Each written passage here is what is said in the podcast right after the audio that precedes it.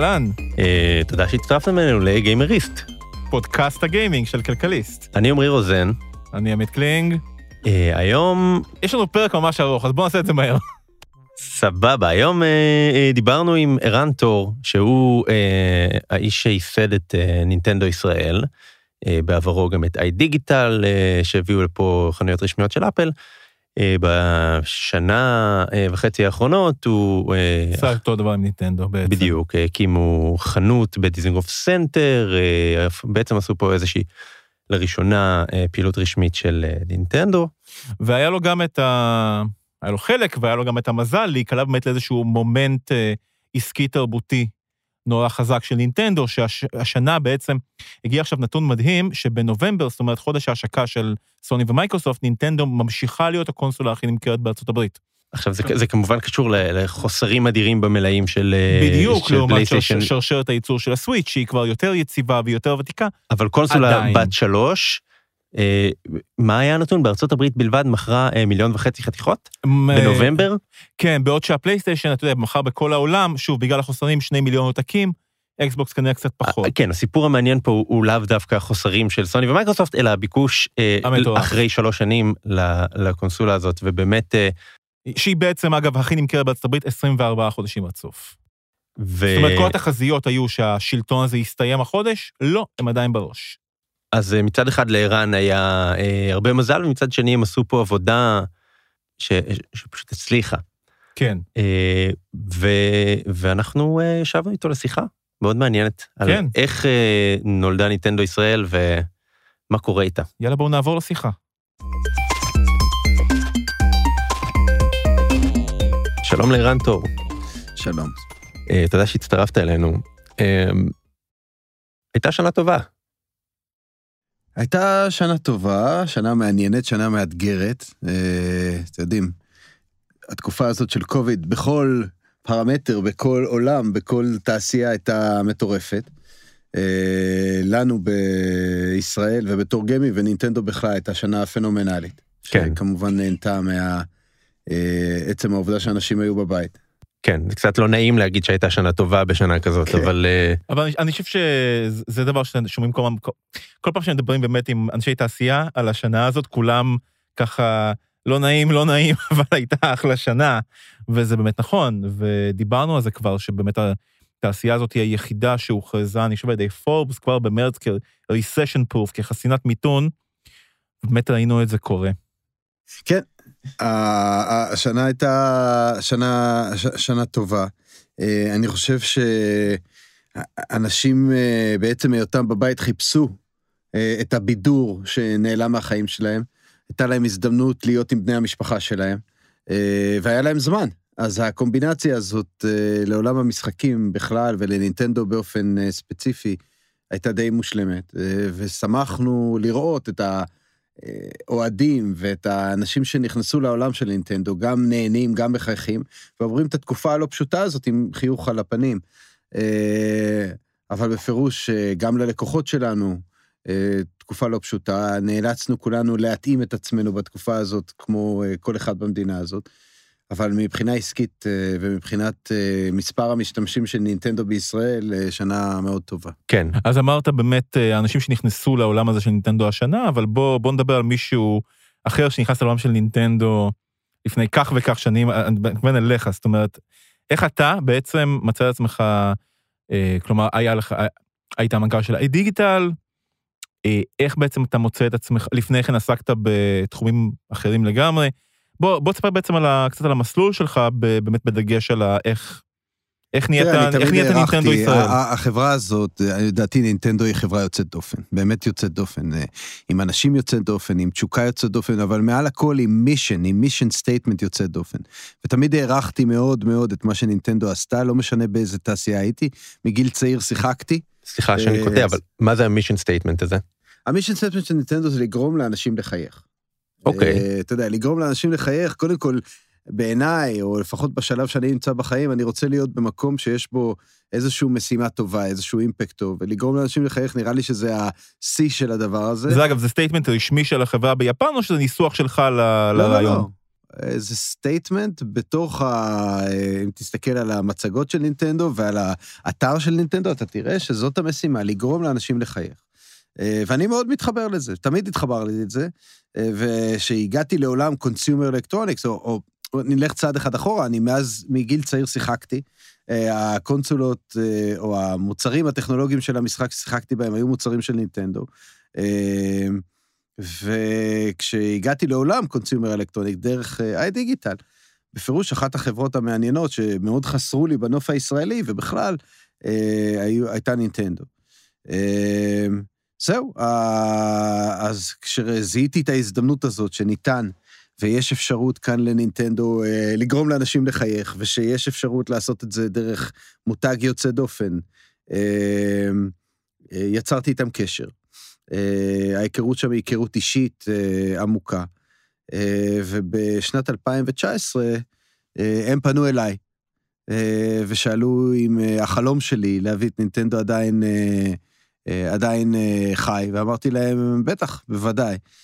זהו, ומהר מאוד אה, בשנת, בתחילת 2019, הקמנו את תור גיימינג, עם צוות מצוין בראשותו של רון קלדס, שהגיע ממייקרוסופט לפני, ולפני זה עבדתי שנים רבות ב-iDigital, בהקמה של, בהשקה של אפל בישראל. והקמנו ביחד את הפעילות הזאת. אז בעצם תור גיימינג הוקמה באופן ייעודי בשביל להיות אה, קורת גג לנינטנדו ישראל, או שהתכוונתם בו זמנית כבר להתחיל להתעסק בעוד אה, מותגים? המטרה הראשונית הייתה נינטנדו. המטרה הראשונית הייתה נינטנדו, זאת חברה אה, ש... שמאוד האמנו בפוטנציאל שלה בשוק הישראלי, האמנו ש... שחסר שחקן אה, להשלים את השלישייה שנמצאת ברוב השווקים בעולם. כן. סוני הייתה פה הרבה מאוד שנים, מייקרוסופט אה, אחריה. אה, וחשבתי שיש הזדמנות, כמו בכל שוק, גם שנינטנדו תהיה, לא רק שתהיה, שתצליח ותוביל את השוק. אה, ולכן הקמנו את תור גיימינג למטרה הזאת, אבל עם הזמן הרחבנו את הפעילות של תור גיימינג לעוד מותגים. אה, אבל הבסיס שלנו, הליבה שלנו זה נינטנדו. עכשיו, היו, היו, היו קונסולות סוויץ' בארץ, היו גם את הקונסולות הקודמות מן הסתם, היה ניתן להשיג אותם. כן, היה, היה פה בטפטופים, נקרא לזה, יבוא אה, לא רשמי של המוצרים, אה, לא בכמויות גדולות, ללא שיווק, אה, די יותר כבוקס מובינג, נקרא לזה. לא בנו כאן את הקהילה, אה, זה היה לאותם, אה, נקרא להם, לאותם אוהדים שהיו הארדקור פאנס, ש... כן. אה, שאהבו את נינטנדו, אבל לא היה כאן שיווק או פיתוח שוק, אה, וזאת הייתה הזדמנות. אוקיי. Okay. כן, זהו, זה מעניין, ההיסטוריה של אה, נינטנדו בישראל, אני שואל את עצמי, כאילו, איך, איך החברה היפנית הזאת תופסת את המדינה הקטנה הזאת, שאני בטוח שישראל לא הייתה ייחודית בדבר הזה, אבל כאילו הייתה שוק פיראטי לחלוטין, מי שבגילאים שלי ושל עמית בטח זוכר את המגאסון שהיה אה, תחליף ל Nintendo Entertainment System, לקונסולה כן, הביתית הראשונה שלהם. כן, הוא היה חיקוי אירופי, אני חושב, בלבד. כן. אז, אז תראו, אז באופן כללי, מאחר ויש לי ניסיון עם אה, חברות יפניות, אני יכול להגיד לכם, זה אחד או אפס, זה או שהם מזהים שוק והולכים עליו, הם חברות שבדרך כלל חושבות לטווח ארוך, הן מאוד אה, עמוקות, מאוד רציניות, אה, אז או שהן עושות או שהן לא עושות. ברגע שנינטנדו החליטה שהיא מצאה את הפרטנר הנכון, ושיש פה פוטנציאל לא ממוצה בשוק הישראלי, אז היא החליטה ללכת על זה עם מחויבות גדולה מאוד, ועם רצון ונכונות לתת אה, ולעשות בשוק הישראלי דברים שלא אה, נעשו בשווקים אחרים, נוכל לדבר על זה אם תרצו. אבל באופן כללי, עם מחויבות מאוד גדולה. אם אתם שואלים אותי אם לנינטנדו יש מחויבות לשוק הישראלי, מחויבות מאוד רצינית, ארוכת טווח, וכזו שרוצה ליצור בישראל את הקהילה הכי גדולה, אה, והכי מוצלחת והכי מאושרת שניתן, אה, ואני מאוד מאוד מרוצה מהצורה. ואיזה חלק בזה בעצם תופס את החנות הפיזית שלכם בסנטר, בדיזנגוף סנטר? החנות הפיזית היא דוגמה ממש מצוינת, אה, כי אין חנות, לא הייתה, טרם הפתיחה של החנות הזאת, לא, הייתה בעולם חנות אחת ברוקפלר סנטר בניו יורק, חנות ש Nintendo of America הקימו, ואני הגעתי לנינטנדו עם תפיסה, עם רעיון, שהמותג של נינטנדו וה-IP של נינטנדו והחזון של להביא לחיים, to bring to life, את המותגים כמו מריו ופוקימון וזלדה ואחרים, אה, אפשר לעשות את זה בצורה מופלאה דרך חנות פיזית, בשילוב כמובן עם פעילות דיגיטלית ובשילוב עם הפעילות לקהילה, אה, והם הסכימו לזה והלכו על זה. אנחנו פיתחנו בעצמנו את הקונספט של החנות, זו חנות אה, ייחודית, פותחה על ידינו כאן בישראל, הם כמובן אישרו אותה, ו... וזה מהלך מאוד מאוד פיונרי, מאוד חלוצי של נינטנדו, להסכים לעשות כזה דבר, שכמובן בענווה אני יכול להגיד, הצלחה גדולה. אה, את הגישה הזאת, אני רוצה לשאול אותך, את הגישה הזאת בעצם, היא בעצם, זה בעצם היה הרעיון שלך.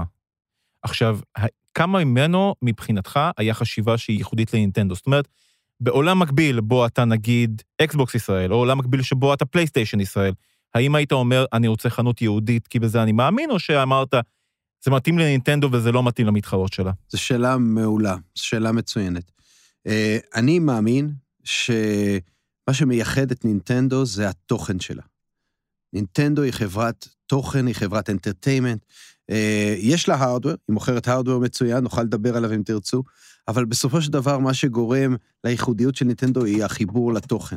אם נסתכל על המשחקים שיוצאים וחיים בעולם הזה עשרות שנים, מריו לדוגמה, 35 שנה, אנחנו חוגגים השנה, אה, חשבתי שהדרך והצורה ש... שהקהילה ושחקנים חיים את המשחק, היא לא רק דרך המשחק, היא לא רק בזה שאני נמצא על הקונסולה ומשחק את המשחק או מנצח את המשחק או עולה שלב, אלא אני חי את ה brand, ואפשר לראות את זה בקהילות. הקהילות של נינטנדו הן קהילות פועלות, אנרגטיות, שאנשים לובשים חולצות של המותגים, הם אה, נפגשים, הם עושים תחרויות, וחשבתי שיש מקום לבית לאוהדים של נינטנדו, בגלל חוזק הקהילה. חוזק הקהילה מצד אחד, או הקהילות מצד אחד, ומצד שני, האקו-סיסטם, אמ, המותגים שדיברתי. ואת המותגים האלה, חשבתי שבדומה לדיסני, לדוגמה, יש מקום להביא לחיים את אותם מותגים במקום פיזי, שבו הקהילה יכולה לבוא, לבקר, לראות, לשאול שאלות, להרגיש את המשחקים, לשחק, להיות בתחרויות, ולכן הקמנו את ה, מה שאנחנו קוראים הבית של האוהדים, The House of Fans, The Home of Fans, שזה החנות של נינטנדו. זה מעניין שכאילו ההשוואה הזאת לדיסני היא מעניינת כי המותגים של נינטנדו הם מותגים הרבה יותר מוכרים מאלה של דיסני. בסופו של דבר יש אה, את ערך הוויקיפדיה של המותגים המוכרים ביותר ופוקימון במקום הראשון. זאת אומרת כאילו דיסני המרצ'נדייז שלהם הוא בכל מקום. אגב מאוד, אני זוכר שמאוד הופתעתי כשהסתכלתי על הטבלה הזאת. כי ציפית לאיזה מיקי מאוס. אה, זו, האמת שגם בתוך זה בעצם גם המותג הכי חזק של דיסני הוא פועדוב. שהוא בכלל לא של דיסני זאת אומרת במקור לא. היסטורית. לא. נכון. כמובן, ה, ה, מה שמתייחסים אליו זה לפודוב המוכר, ש, כן, שהוא כן העיצוב של דיסני, אבל כן, ואתה אומר, כאילו, איך, איך, אה, איך כל הזמן הזה לא עשו את המהלך הזה? איך אתה לא הולך בניו יורק ורואה כאילו חמש חנויות אה, נינטנדו בשיטוט בשדרה. יש לזה הרבה סיבות, אתה יודע, בתור אדם שעבד או עובד אה, כמעט 30 שנה בחברות אה, בינלאומיות, ועבדתי עם אפל, או, או הקמתי פה את הפעילות של אפל במשך שבע שנים, אני יכול להגיד לך שהחברות הלאומיות, הבינלאומיות, יש להן ליבת עסקים, ויש להן מומחיות, והם דבקים במומחיות הזאת. ואני חושב שנינטנדו יודעת לחדש מבחינת innovation, אבל מעל הכל יודעת ליצור תוכן. כן. לנהל חנות retail, לנהל חנות שהיא חנות קמעונאית, שאמורה לבוא עם, באינטראקציה פיזית, ולתת את אותה חוויה שהיא נותנת במשחק, זה לא היה משהו שהוא בליבת העסקים שלה. וכשאני באתי עם הראייה הזאת, עם התפיסת עולם שלי, הם היו מוכנים, ואני רואה בזה יתרון מאוד מאוד גדול, ללמוד, לשמוע, להקשיב, לקחת את הדברים, לדוגמה, שעשינו בחנויות של דיגיטל כאן בישראל, שלמדנו מהם, אה, אני קורא לזה to borrow with pride, ולהקים את החנות הזאת, כאשר הדגש הוא, עוד פעם, המגע עם האוהדים, עם הלקוחות, והיכולת לתת להם אה, אה, אזור של חוויה שהוא לא חנות רגילה, זה לא רק חנות קמעונאית, הרעיון הוא לתת לאנשים להרגיש ששם הם יכולים להרגיש בבית, אה, ולהתחבר לאוהדים אחרים. זה היה הדגש שלנו בפעילות הזאת. אה, שנייה, אני, אני רוצה לקחת רק שנייה אחורה, ואמרת קודם שנינטנדו הם או אפס או אחד. מה, למה ישראל? מה גרם להם להגיד, אוקיי, מה הם זיהו פה?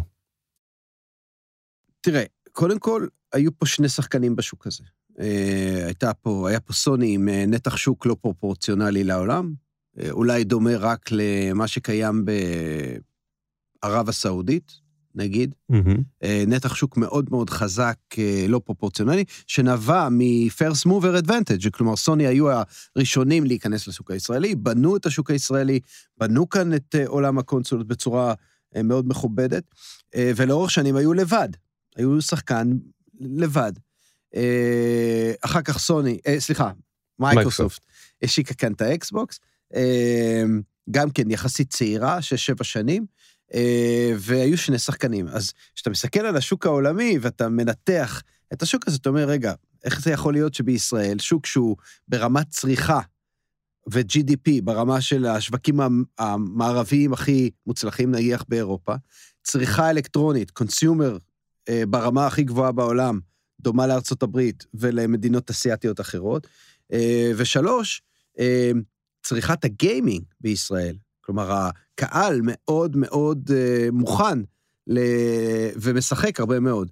אז שלושת הפרמטרים האלה, אין ספק, הייתה בישראל אה, שוק לא ממוצה, עם תחרות של שני שחקנים, והיה די טבעי שנינטנדו תרצה להיכנס.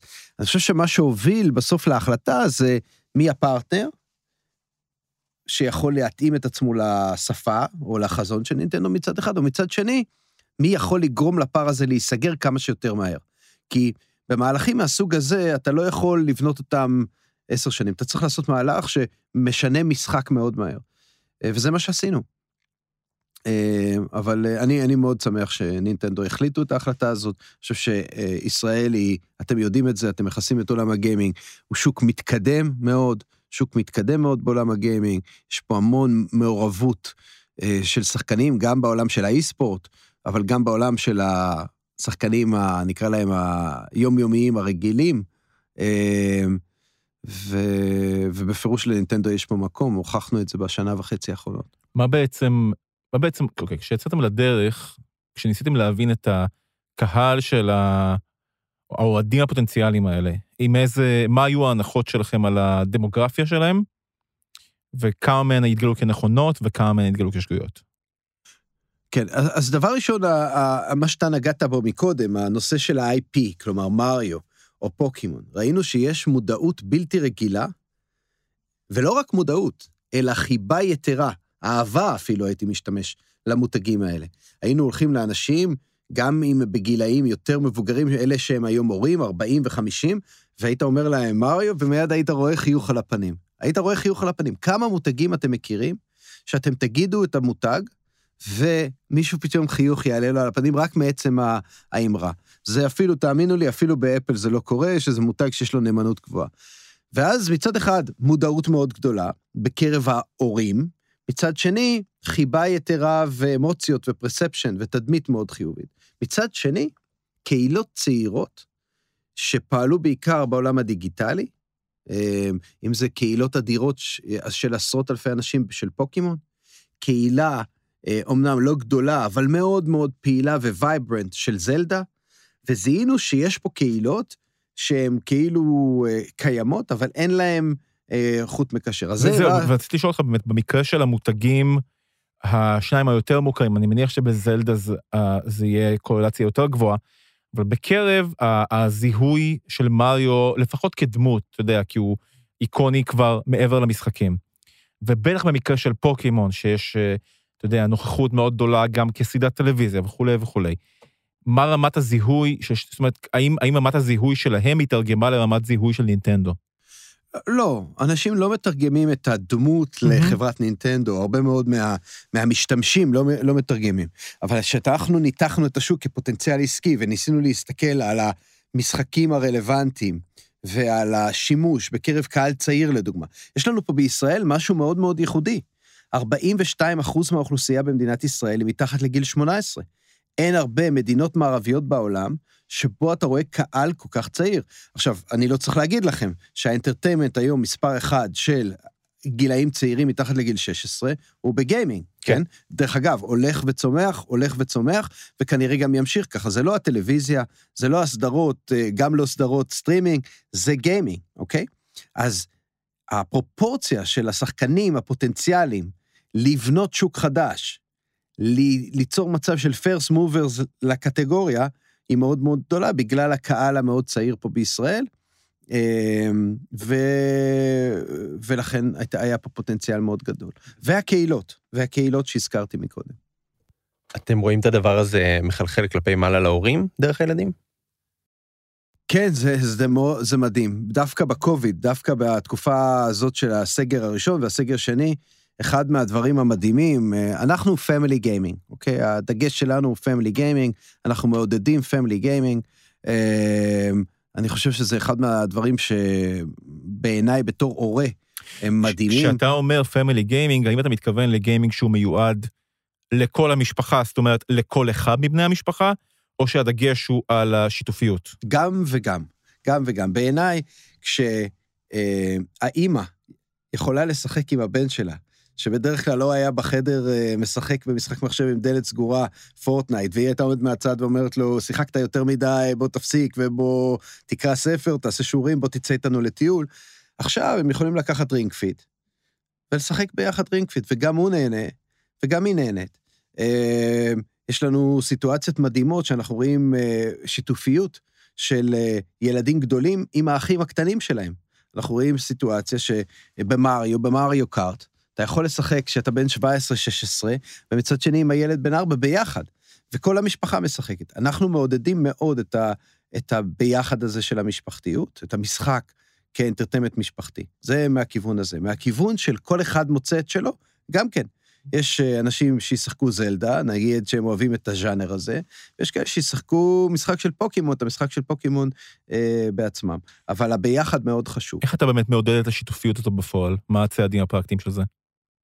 אז תראה, אז קודם כל המשחקים עצמם, כן, המשחקים עצמם, אה, אה, אם אנחנו מעודדים אנשים דרך אה, נינטנדו אונליין, שהם משחקים עם ילדים אחרים דרך האינטרנט, אבל גם בתוך הבית, זאת אומרת, המשחקים עצמם מעודדים Collaborative. gaming. גם ה Switch בעצם בנוי לדבר הזה, כל המודולריות שלו, של תשלוף עכשיו את הג'וי-קונים ואתה יכול לשחק Mario Kart בשני... אה, אפשר שני יותר. משני שלטים, כן. כן. אז, אה, אז אנחנו ראינו, דרך אגב, במיוחד בתקופה הזאת של הקורונה, שמשפחות שיחקו ביחד. ההורה שיש לו את הנוסטלגיה וגדל על נינטנדו, משחק עם הבן שלו, מריו. ואנחנו ראינו את המפגש הזה כמפגש גם מצד אחד כיפי וכמובן מהנה, אבל מצד שני של bonding. אני, אני חושב שעולם ה gaming הוא, הוא לא פחות חשוב, שאנשים יתחברו ביחד במקום של כיף. אז הורים וילדים, אני חושב שזה אחד מהייחודיות הגדולה של נינטנדו, ואני מאמין שזה ב core של החברה. האמת שזה נורא מעניין, כי זה באמת אה, מהדהד, וזה נורא קשור לתהליך מאוד מעניין שאני מזהה ומדבר עליו הרבה בשנה האחרונה, בשנתיים האחרונות. אני מרגיש, וזה לא, אתה יודע, לא עשיתי מחקר מדעי, אוקיי? אבל ב, בתחושה שלי, כמישהו שעוקב בדריכות אחר התעשייה הזאת שנים, אני חושב שבעשור האחרון ככלל, היה איזה ניסיון, אה, הייתה איזו תפיסה של הרבה סטודיואים, הקהל שלנו התבגר, המשחקים צריכים להתבגר ביחד איתם. בטח, כל Us והמשחקים בדיוק, היה מאוד, האלה, דגש נורא גדול על, מצד אחד על דרמה, ועל, אה, נקרא לזה... על- סיפורים על- אה, אפלים ו- כן, על- וריאליסטים לכאורה. זאת אומרת, היה איזה, הד- הדבר הזה של, נהייתה איזו תפיסה של מין prestige gaming. אה, לעשות סופרנוס ב- בדיוק. ב- במשחקים. היה prestige TV, ניסו לעשות prestige gaming, ניסו, הצליחו. ויצאו גם דברים מאוד יפים מזה, אבל במקביל לזה, אני חושב שבשנה, שנתיים האחרונות, וזה סוג של אפקט פורטנייט, אתה רואה חזרה לדברים שהם, לפחות באסתטיקה שלהם, הם במרכאות אני אומר ילדותיים, אוקיי? שהם cartoonish, שהם מצועצעים, כן, Fall Guys, דוגמה מצוינת. פול גייז, אמונג אז דברים שמהדהדים גם לקהל מבוגר, שמתישהו ממצה, אני חושב, את הכובד ואת הפוטו-ריאליזם, שיש להם הרבה מקום, אבל וזה תמיד היה המקום של נינטנדו, זאת אומרת, נינטנדו תמיד הייתה קצת עוף מוזר מהבחינה הזאת, אה, בזמן שכולם רדפו אחרי העיבוד הגרפי החדש, אה, הם נשארו עם, לא יודע, כאילו מכשירים כמו ה-3DS, שנשארו מאוד פשוטים, אבל מאוד נגישים. גם הווי שיצא, כאילו כולם אמרו, אוי, איזה... כן, ואני חושב שבמובן הזה, אתה יודע, אם לעיתים, נגיד, מטורפים כמו אנימל קרוסינג, נינטנדו מצאה את עצמה, אני אפילו לא, לא יכול להגיד עד כמה בכוונה, מצאה את עצמה בתוך איזשהו מומנט תרבותי נורא מעניין של משחקים.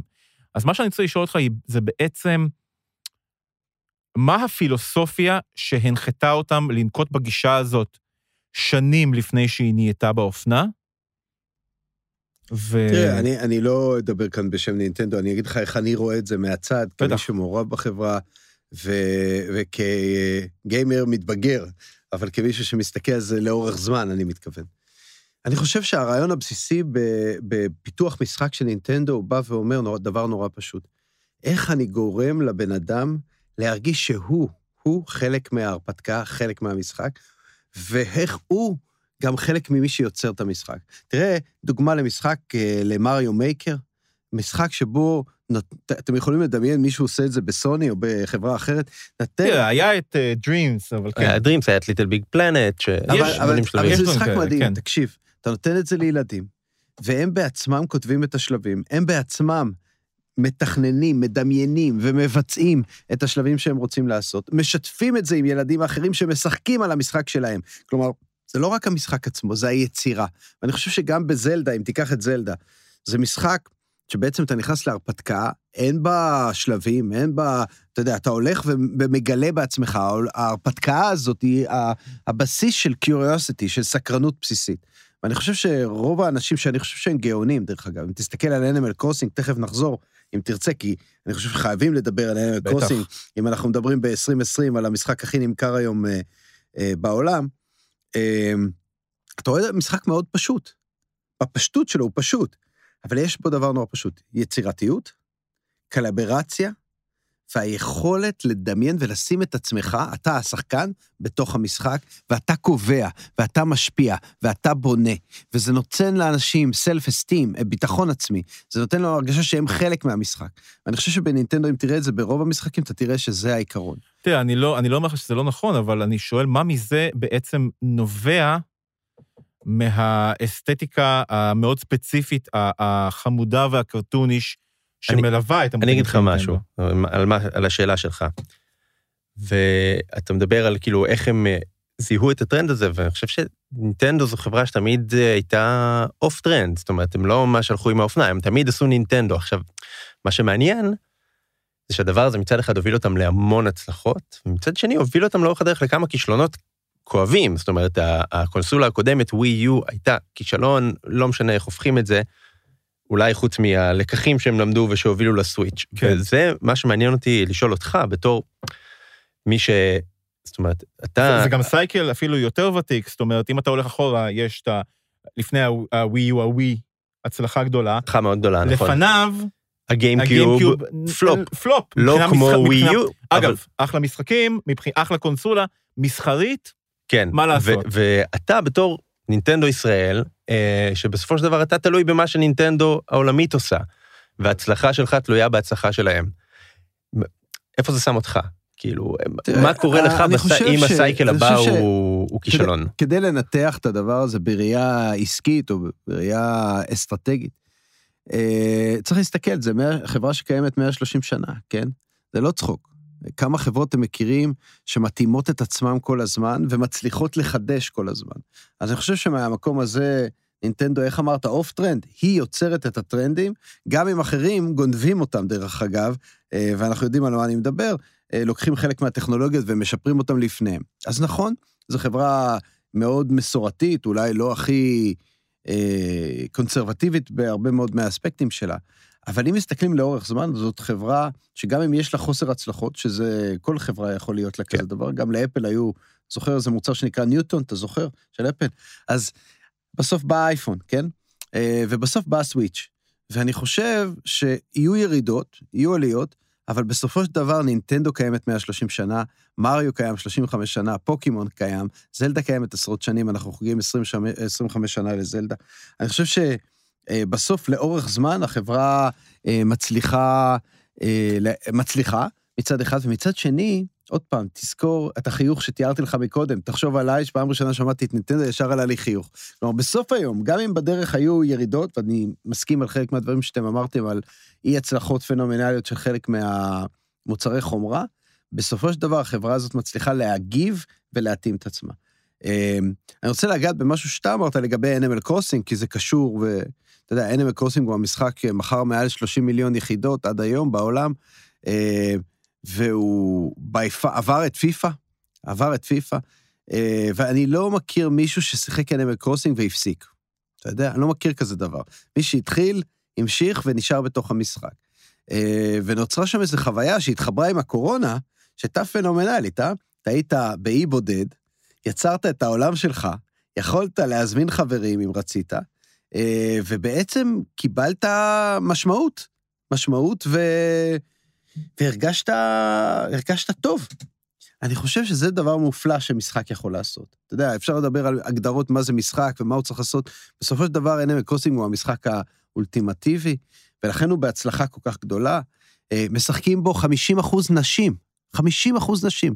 איזה עוד production uh, house מכוון רק לנשים? אצלנו, בנינטנדו... כמה מזה היה מכוון? מה? כמה, זאת אומרת, שוב. כמה זה מזה, מזה היה מכוון? אתה יודע, אני לא יודע. אני לא יכול להגיד לך כמה זה. מזה היה מכוון. כשאני ראיתי את זה, אני ממש שמחתי. אמרתי, רגע, entertainment זה לכולם. וכשאני רואה נערות בנות 14, 15, נכנסות לעולם ה gaming, קונות סוויץ' כדי לשחק אנימל קרוסינג, אני חושב שזה מופלא. בטח, פשוט מה שמעניין אותי הוא כמה מזה, זה פשוט הם, הם מצאו את הקהל שלהם, או שהם כיוונו לקהל הזה. תראה, באנימל קרוסינג זה, זה מין חיבור אה, שקשה לתכנן אותו. זה גם הזמן של הקורונה, שאנשים בבית, זה גם המצב שאנשים לא יכולים לתקשר ולהיות בקשר עם אנשים אחרים, זה גם שהם כמהים לנסוע למקומות רחוקים ולא יכולים, או רוצים לטייל ולא יכולים לצאת מהבית, ופתאום המשחק מאפשר לך גם להיות באי בודד, גם לתכנן אותו בעצמך, גם משהו שלוקח זמן כדי לראות קצת תוצאות, שיש לך זמן לראות אותם. כן. מצד שני, גם לשתף אנשים אחרים. אז... אה, גם חוויה מאוד חושב- אני חושב- מרגיעה אני לא בטוח בתקופה מאוד שכאן הכל לחוצה. תוכנן מראש, כן? זה, זה מין שילוב באמת נדיר של אה, משחק לזמן ספציפי, אבל אה, הצלחה בלתי רגילה. כן, בשביל לתכנן את זה מראש צריך להניח שנינטנדו עומדים מאחורי כן, בוא- קוביד-19. בוא לא נלך לשם. תראה, אוקיי, כן. ו... אז איך, איך נראית 2021 של נינטנדו ישראל? תראה, קודם כל אני מקווה שנמשיך את, ה... את ההצלחה הגדולה של השנה וחצי האחרונות. אני חושב שהגענו כאן ל... ל... מאות, מאה אלף משתמשים, מאה אלף בתים שיש בהם נינטנדו סוויץ', שבעיניי זה, זה מדהים. אה, אני מאוד מקווה שנמשיך לבנות אה, משתמשים חדשים, תכף אני אספר אולי מה היינו רוצים לעשות, אבל מעל הכל, אה, אנחנו רוצים לחזק את הקשר עם הקהילה, עם הקהילות השונות. אה, אני מאוד מקווה שהחנות לא תהיה סגורה, אה, כמו שהיא הייתה חלק אה, מהשנה האחרונה די בצורה... אה, לא, אתה יודע, לא שלטנו בזה, אבל אה, היא הייתה, ראינו דבר די מדהים. פתחנו את החנות לפני שלושה ימים, ואנשים עמדו בכניסה לחנות, חיכו שהדלת תיפתח. אה, אז אני מאוד מקווה שהחנות אה, תוכל לפעול אה, ושהקורונה תהיה אחרינו. הנחת העבודה שלי, שהחצי שנה הראשונה של 2021 אה, לא תהיה שונה בהרבה מה... ממה שחווינו כאן בחצי שנה האחרונה. כלומר, ייקח פה זמן עד שהחיסונים ושתהיה פה, יהיה פה התנהגות עסקית וכלכלית שתותאם לעיד, לעידן פרי-קורונה. אז אה, אני מצפה שמהקיץ, או מאזור האביב, מאי-יוני, אה, לכיוון הזה, אנחנו נראה חזרה לשגרה. אה, מבחינתנו, אה, אנחנו רוצים להמשיך, כמו שאמרתי, לחזק את הקשר עם הקהילות השונות, לחזור, שיהיו פה תחרויות של סמאש, שנמנענו מלעשות אותם, יש פה קהילה מדהימה של, אה, של סמאש. אה, ואני מקווה לעוד הרבה משחקים מדהימים שייצאו בשנה הזאת. ותגיד, רוצה רגע לחזור הכי אחורה שיש. אמרת שאתה בעצמך שיחקת נינטנדו בתור, זאת אומרת, זה החוויות גיימינג שלך. מה המשחקים שלך? תראה, היום אני משחק, אני משחק עם הבן שלי, אה, ואני משחק אה, איתו משחקים של מריו, אה, המריו 3D האחרון, אנחנו חרשנו עליו, זלדה, כמובן, אה, ו... ואנימל קוסינג. אה, אלה שלושת המשחקים שאני ככה אה, יותר אה, מבלה זמן איתם, אבל אצלי זה קשור גם לזה שאני רוצה לשחק את זה עם, עם הבן שלי. אז, מהמם. אה, אז שם אני נמצא. זה היום, ומה פעם? מה הפעם הראשונה שאתה מחזיק מוצר של נינטנדו בידיים? Game and Watch. Game and Watch. אה, שדרך אגב, הוצאנו לימיטד אדישן עכשיו של and Watch, אה, שנגמר, עכשיו הזמנו אה, עוד, אה, עוד מוצרים. אבל אה, אתה יודע, לשחק ביד שלך, להרז... אני זוכר את עצמי, מחזיק ביד את, ה... את הדבר הזה בפעם הראשונה, ואתה יודע, אתה משווה את זה למשחקים של היום, זה כמובן עולם אחר. אבל זה היה, זה היה חלק מהילדות שלי. אה, לאחר מכן, כמובן, ווי, אה, והווי ספורט, שככה תפס חלק אה, גדול מהזמן שלי. אה, כן, זה ההיסטוריה. יש הרבה נוסטלגיה, דרך אגב, זה, זה משהו ש, שאולי בטח. כן שווה לגעת בו. סביב נינטנדו יש נוסטלגיה, וראינו את זה עכשיו בנושא של אה, החגיגות 35 בטח. למריו. פתאום אנחנו רואים הורים או, אה, אה, באים עם הילדים שלהם, ו... ואומרים, רגע, את זה אני קניתי, רגע, את זה אני שיחקתי. אה, ו... ואני חושב שזה נפלא, שיש משהו שהוא בזיכרון שלך, שמזכיר לך את הילדות שלך, והנה אתה נפגש איתו שוב פעם, ועוד יכול לשחק את זה עם הילדים שלך. אז אה, זה חלק, אה, זה חלק משמעותי, אני חושב, מ... אנחנו רואים הרבה רטרו, כן? אתם בטח אה, מכסים הרבה נושאים של רטרו, אבל גם בגיימינג, אנחנו רואים שיש מוצרים שהם מוצרי יד. כדי להמחיש את זה, כמעט 80 אחוז מהמוצרים שאנחנו מוכרים, מהמשחקים שאנחנו מוכרים של נינטנדו, הם משחקים שיצאו לפני שלוש שנים. וואלה. בשונה ממשחקים בחלק מהקונסולות האחרות, שהם, אתה משיק משחק, יש עלייה מאוד חדה בביקוש, ואז ירידה מאוד דרסטית. מחכים לדבר אנחנו הבא. רואים ביקוש קבוע ל, אה, למשחקים. אה, וזה דבר גם כן מאוד ייחודי ל- לנינטנדו. אה, תגיד, אגב, אם, אם אנחנו כבר בזה, איזה באמת אחוז מהמכירות שלכם הם למשחקים של נינטנדו, וכמה הם third party? כן, אז, אז כמו שאתה יודע, יש אה, כבר היום כ-4,000 משחקים לנינטנדו סוויץ', אה, והמשחקים העיקריים שאנחנו מוכרים במכר עצמו הם משחקים של נינטנדו, הייתי אומר אה, 80 אחוז או 85 אחוז הם direct, מה שנקרא נינטנדו direct games, מהמם.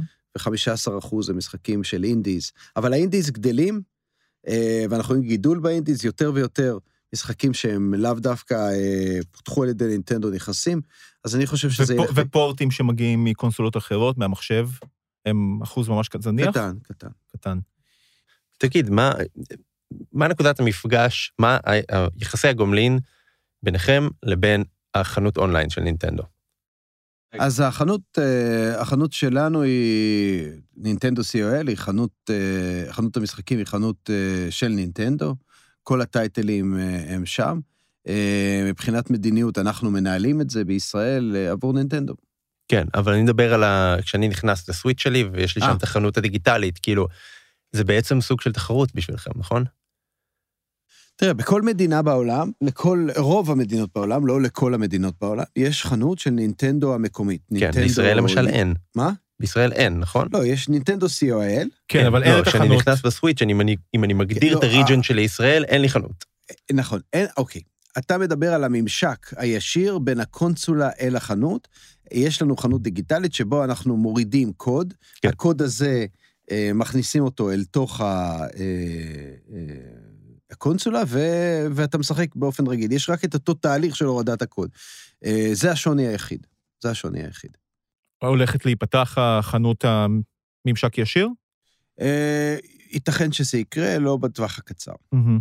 לא, כי פשוט כן יש משחקים שזמינים שם, ושבעצם, שלא זמינים אצלכם. אוקיי, 90 אחוז מהמשחקים שנמצאים בנינטנדו אה, או- אי-שופ, מהמם. ו-90% מהמשחקים שנמצאים באי-שופ האמריקאי אה, נמצאים גם אצלנו, כאשר 100% מהמשחקים של נינטנדו, כלומר, מהמשחקים הישירים של נינטנדו, 100% מהמשחקים נמצאים.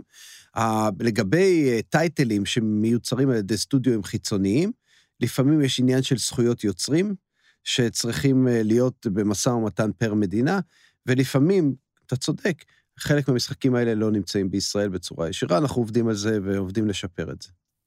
אה, וזה זה מחבר אותי לנושא אחר שדיברנו עליו בעבר.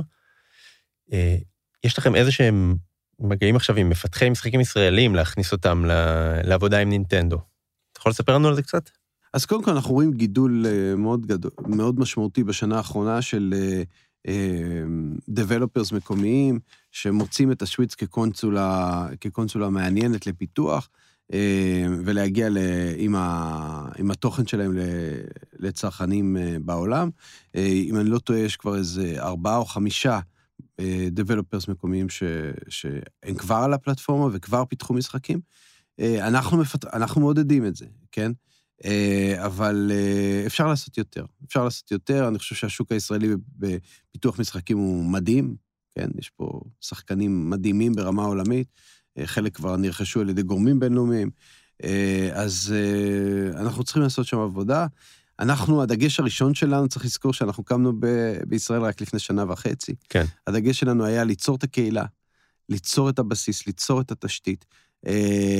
ואני חושב שעשינו עבודה נפלאה. עכשיו, הזמן הוא באמת לפתח את התכנים המקומיים וליצור קשר יותר טוב עם ה-Developers, ואני חושב שרון קלדס, שהוא המנכ"ל, זה אחת מהמשימות החשובות שלו לשנים הקרובות. אוקיי, טוב, מעניין מאוד לראות uh, לאן זה ילך. אני מת על זה שאתה מסיים ככה כל פרק. אז בוא, בוא אה, תסיים אתה... לא רוצה, אתה אחר תסיים, מר סיומי. אני אסיים ככה. תודה, ערן, כן, שהצטרפת אלינו, היה נורא מעניין, נורא כיף. אני קודם כל שמח להיות פה, תודה על הזמן שלכם, ותודה שאתם מתעניינים uh, במה שאנחנו עושים. אני חושב שנינטנדו היא חברה מדהימה, והיא תהיה פה עוד הרבה שנים בישראל.